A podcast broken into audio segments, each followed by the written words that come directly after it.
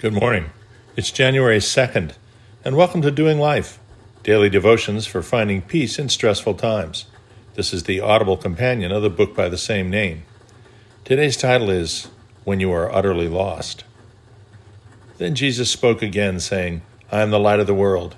He who follows me shall not walk in darkness, but have the light of life. John 8:12, New King James. It was 25 years ago on a Friday afternoon in the late autumn. I was driving. It was raining hard. One of my best friends, Andy, in the passenger seat next to me.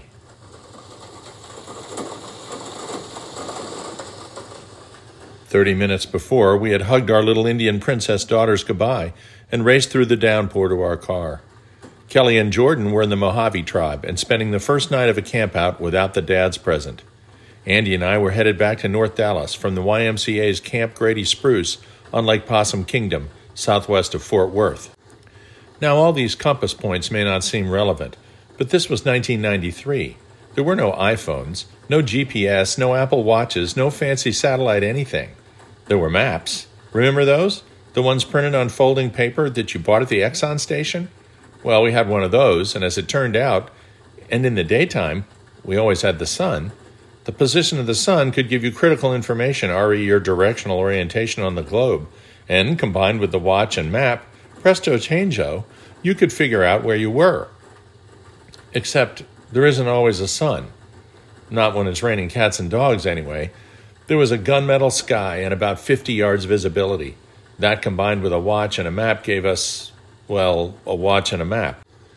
We knew we had headed out Farm Road 2353 to 16, turned right on 16, and then right on to 180, backtracking the way we had come.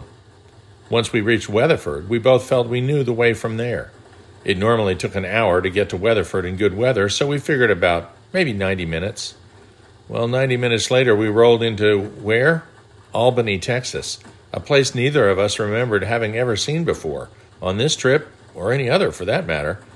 Until that moment, we hadn't even known how completely lost we were. That's because, like Jonah in the Bible, we had gone in exactly the wrong direction. West and east may only differ by one letter, but they sort of lead directly away from each other.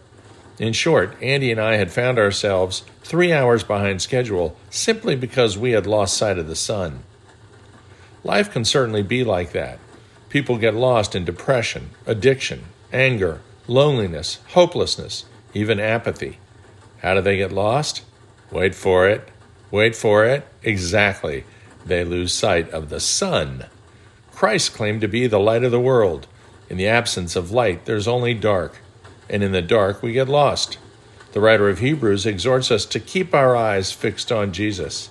Our Lord provides not only guidance in his words and examples recorded in the Bible, but also in the light of life by his Holy Spirit within us.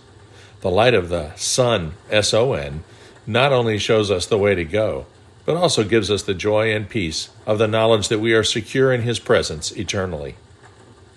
And let us run with perseverance the race marked out for us, keeping our eyes on Jesus, the pioneer and perfecter of our faith. Hebrews 12:1. Lord, you are a lamp to my feet. Remind us when we are turned around and start to panic that you're right there next to us, and we can never be lost together. You are the light of the world, and that will suffice for me. Amen.